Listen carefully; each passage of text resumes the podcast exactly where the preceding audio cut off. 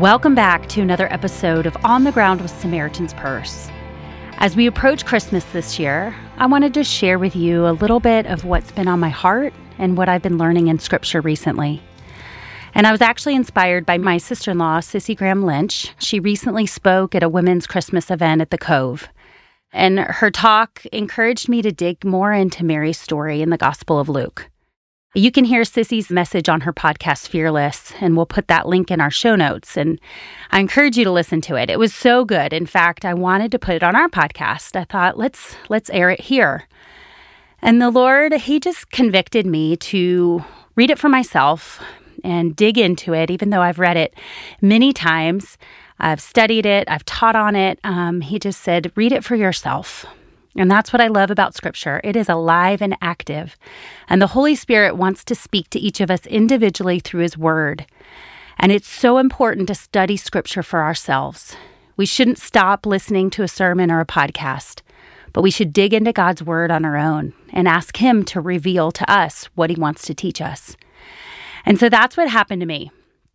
I loved what Cissie shared so much that it that pushed me to study for myself. Um, and the Holy Spirit revealed other things within the passage that I needed to learn. And I hope that's what happens to you today. I just want to encourage you. I'm going to share just a few things that the Lord taught me as I studied Luke 1. Um, but I encourage you to do it. This Christmas season, it can be so busy with hustle and bustle, and there's so many good podcasts and teachings and sermons and books, and they're they're great. But again, they are an addition. The meat of what we're supposed to get is from Scripture ourselves. Everything else is just extra, uh, but we need to be reading it for ourselves. If you haven't spent time in God's Word for yourself this season, I encourage you to do it. It's truly a treasure. Um, he has so many things to teach you and reveal to you personally. And so I'm going to share a few things that I learned. And then again, I hope it encourages you to read Luke 1 with fresh eyes. Um, and so in Luke chapter 1, this is a very familiar passage around Christmas time. Uh, an angel appears to Mary, and he told her that she was going to give birth to the Son of God through a virgin birth. And it must have seemed crazy to her. A teenage girl who was engaged to be married, uh, she was told that she was going to give birth as a virgin to a son that would be called Jesus. And, you know, this was not her plan. She had her plans. She was engaged, uh, had a lot to look forward to, and her life was turned upside down. Uh, but Mary shows us in how she responds uh, that even though she was afraid and her future was uncertain, she proved that she had spent time with God. She had treasured His word and she knew His character. Um, and there was joy in his presence. I love Psalm 16:11. It says, "You make known to me the path of life. In your presence there is a fullness of joy. At your right hand are pleasures evermore. And so, this verse, in God's presence, there is a fullness of joy. He can make known the path of life. And we can trust God, trust that He has a plan for us, even when we're caught off guard and it's not a part of our plan. He's not surprised. And so, when the angel appeared to Mary and told her that she was going to give birth to a son of God, she responded in faith. And we don't know much about her life before this encounter, but we can assume that Mary knew God's word. She knew his character. She was humble. She studied his word and she was faithful. I think she was faithful with little, and so she could be faithful with much. Um, and she had spent time knowing him so that she could trust him. And she also treasured and memorized his word, and that overflowed when her world was rocked. And so when life took a turn, she could be obedient and submissive to the Lord. And there's so many things that we can pull out of this passage. Uh, but I just want to point out four character qualities that she had. And, and Cissie did something similar in her talk. The Lord showed me four different things that, that I needed to work on. And I've been challenged and convicted on my character, my faithfulness. And so the four disciplines I want to talk about today are submission, fellowship, praise, and suffering. And so the first one is submission. Mary submitted to the Lord. She lived a life of submission. She surrendered her will for God's will. And she was asked to leave her comfort zone, give up all that she'd known, um, and do an impossible thing in man's eyes. But once the angel told her in Luke 137, he told her what was going to happen and she asked a few questions you know how could this be? I'm a virgin.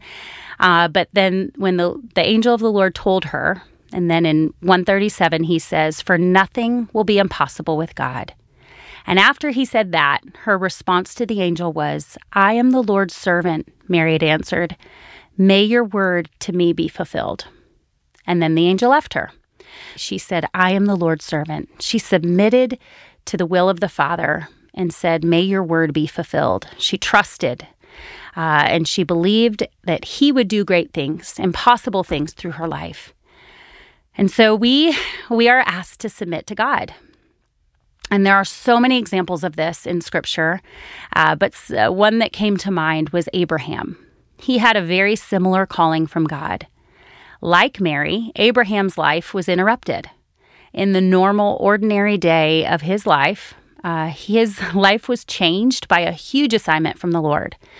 Abraham was asked to leave his comfort zone, his familiar territory, and all that he'd known, his family, and everything, the land of Ur that he'd always lived. He had family, and God asked him to go and didn't even tell him where. In Genesis 12:1, it says, The Lord said to Abram, Go out from your land, your relatives, and your father's house to the land that I will show you.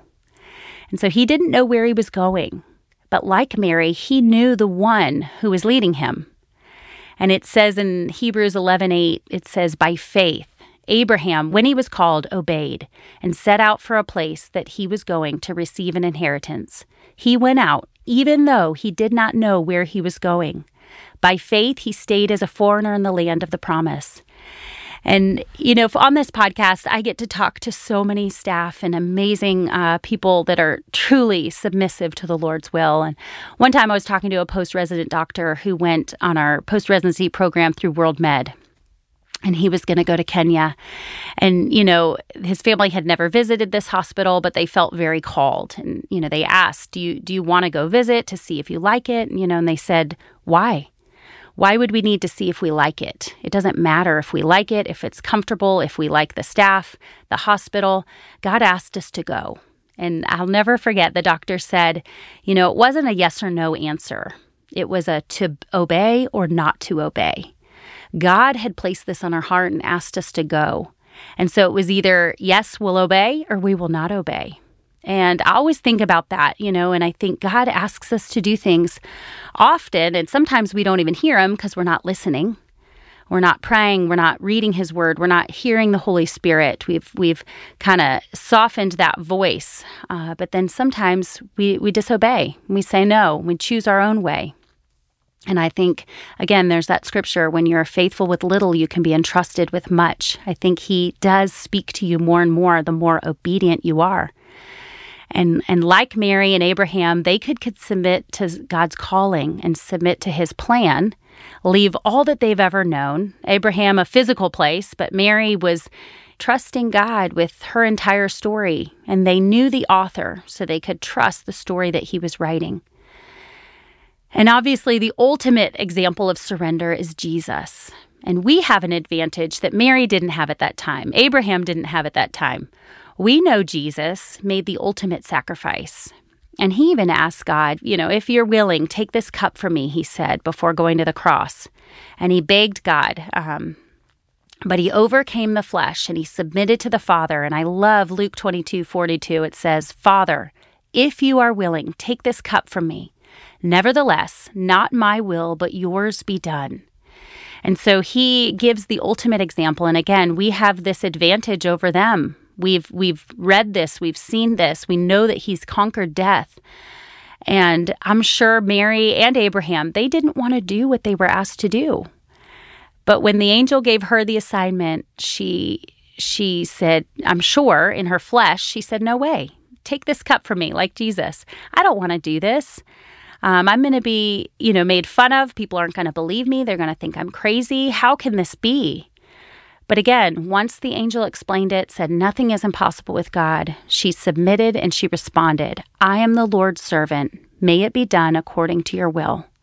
And so, submission. I, I was challenged. I need to submit daily, die to myself, and not give in to my feelings or my desires to the will of the Father. And again, this happens in the little and the big examples in our life. They're daily choices that we have. And so I just encourage you to to ask the Lord, what do you need to submit to him? And then the second, I think this is the easiest discipline to do, and that's fellowship. We are to share our highs and lows with others. Um, we are to spend, you know, time with others. You look at Acts and the way that the early church, you know, they they ate together, they broke bread, they shared what they had, they lived very communally. We don't live that way today. We are a little more isolated, and so fellowship, yes, it still happens, but I think we kind of put guards up and sometimes aren't truly real with people. And we know that when the angel left Mary, the next action that is recorded is that Mary set out to her cousin Elizabeth. In Luke 139 it says, "In those days Mary set out and hurried to a town in the hill country of Judah, where she entered Zachariah's house and greeted Elizabeth." And we don't know her motives or her reasoning, but the angel had told her that Elizabeth was with child.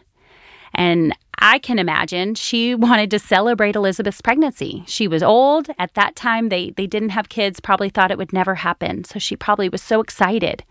But she also wanted to share her news and, and possibly serve her cousin because she was old and try to help her through her pregnancy. And I love when she enters the home. Elizabeth exclaimed with a loud cry when she saw Mary. She said in Luke 142, "Blessed are you among women, and your child will be blessed. For you see, when the sound of your greeting reached my ears, the baby leaped for joy inside of me. Blessed is she who has believed that the Lord would fulfill what has spoken to her. And I love this praise that Elizabeth gives. She encouraged her in her calling. She pointed her to the Lord. She confirmed what the angel had spoken to her. And uh, again, she supported what God had called her in her life. Do you have friends that do that? You know, sometimes I think we can discourage people that are stepping out in faith. You know, they want to do something bold for the Lord. Um, again, I think of that post resident. He and his wife, they were new Christians. And I remember him saying, when we told our family what we were going to do, you know, they thought we were crazy because they weren't believers. They didn't know why they were doing that. And I think as believers, we need to encourage people when they're following the Lord instead of saying, man, that doesn't make sense. Why would you do that? I remember when we were starting our adoption journey, you know, our family and friends, they rallied behind us instead of saying, why would you do that? Your life is full. You have three kids and you're in the military. You know, instead of saying that, they said, that is wonderful. They prayed with us. They supported us. They rallied with us. Yes, has it been hard? Absolutely. Are we in over our heads? Absolutely. Every day, even today, I think, what am I doing? Uh, but again, nothing is impossible with the Lord. And when He calls you to do something, even if it's radical in the world's eyes, we need people supporting us, pushing us to step out in faith. And Mary and Elizabeth had that fellowship. They supported and carried one another's joys and burdens, and they pushed each other to run after what God had called them to do and their fellowship strengthened their faith in God. And it says Mary stayed with Elizabeth three months. And so, fellowship and service is what Mary desired in this season. And I believe this prepared her for her journey ahead. Galatians 6 2 says, Carry one another's burdens. We are not meant to do life alone. And we see that in Samaritan's Purse when we go to the hard places and the people that are hurting and suffering. That ministry of presence is so important. It doesn't matter what you say, it's just being together sometimes. Um, and just pushing people to look beyond their circumstances and look to the Lord. And that's what I miss most. Edward was in the military for many years, and that we now work at Samaritan's Purse, and I, I love where we are. But the military, because it was so hard and Edward was gone so often, he was deployed. And, you know, in the military, he had his battle buddies. You know, he had his people that, that would help him in deployment, look out for him, watch his back. And I had battle buddies at home, you know, my friends that would support and, and carry me through. And many that knew the Lord would point me to Jesus, you know, when times got tough. And so I think we can do hard things. And, and this world is hard. We need fellowship. We need to stop putting up that front thinking I can I can do it all. So I encourage you, if you don't have deep fellowship and friends that you can share the good and the bad and that they'll point you to the Lord and, and pick you up and carry your burdens, I encourage you to find some. Join a local church, get involved, truly let down your guard. We are not meant to do life alone. And after being with Elizabeth, I, again, I believe it, it prepared her to accept this challenge and, and praise the Lord. The next thing she does is praise. Luke 146 through 55. I encourage you to read her prayer. It is powerful. It is packed with scripture and so you know so many of her what she said you can find similarities in Psalms and in Hannah's prayer and Samuel. I mean there's so many again she knew God's word. She had trained her eyes to look at and praise the Lord. And I don't think she just knew God's word. It wasn't memorized and rote. She didn't just have the knowledge. She had the wisdom and she praised the Lord. And, and again, praising God, it doesn't change our circumstances, but it changes our heart. It, it it allows us to see our circumstances in a whole new light. And so she could praise God for who he was, what he had done. She she referenced Abraham and she knew the ways that God had been faithful in the past, which allowed her to trust him with her future. And so we can do that today. Um, we can look at what God's done in both the Old Testament and the New Testament. And we again have so much more than Mary did. We have the whole New Testament and we we know what Jesus has done. So we have so much to praise back. And if you don't know if your circumstances are bleak, I know some of you are going through some really hard times and it's really hard to praise. Pray out of God's word. Um, and I'm going to put in the show notes some praise and things that you can praise because again it, sometimes it is hard. We don't have a lot in our circumstances and in man's eyes to be thankful for but through a spiritual lens we always have so much to be thankful for. And psalm 43 says it reminds us that presence provides joy god's presence. It says then i will come to the altar of god to god my joy and my delight. I will praise you with the lyre o god my god. So joy is presence with God. It's not our circumstances, it's not knowing our future, it's presence with God. We can praise when we spend time with God. So I encourage you to read God's word like Mary did. We can praise God for what he's done, we can praise him for what he's doing, and we can praise him from for what he will do. And then the next discipline, this is the hardest one, I think, um, the one that that is truly a discipline. We have to die to self to do this. It is suffering. And this calling on Mary would require her to suffer. It would not be easy. There would be sacrifices. Um, you know, it doesn't talk about it in scripture, but as a, you know, we can just speculate. The immediate suffering was people talking about her, condemning her, probably not believing her. And I'm sure that that happened for many years until Jesus' ministry. Uh, we don't have examples of that, but we can just imagine the daily gossip and criticism that came from people knowing she was pregnant. Uh, but beyond that, uh, she would face an even deeper level of suffering. And in Luke 2, we read about Mary and Joseph bringing Jesus to Jerusalem. They, they went to present him to the Lord. And we learn about a devout and righteous man named Simeon. And I love his reaction and his prayer when he sees and he recognizes Jesus the Messiah. He was one of the first witnesses to, to recognize Jesus. And it says the Holy Spirit had revealed to him that he would see the Lord's Messiah before he died. So he was clinging and holding on to this promise. And it says he was guided by the Spirit. He entered the temple the day Mary and Joseph brought Jesus to fulfill the Mosaic law. And he gave both a blessing and a warning. He said, Then Simeon blessed them and told his mother Mary, Indeed, this child is destined to cause the fall and rise of many in Israel, and to be a sign that will be opposed. And a sword will pierce your own soul, that the thoughts of many hearts may be revealed. And so he gave them both a blessing and a curse. Jesus would cause the fall and rise of many. He would not be neutral, and then it said, This sword will pierce your own soul. And this is a prediction of the cross. There's a cost. The cross would break her heart.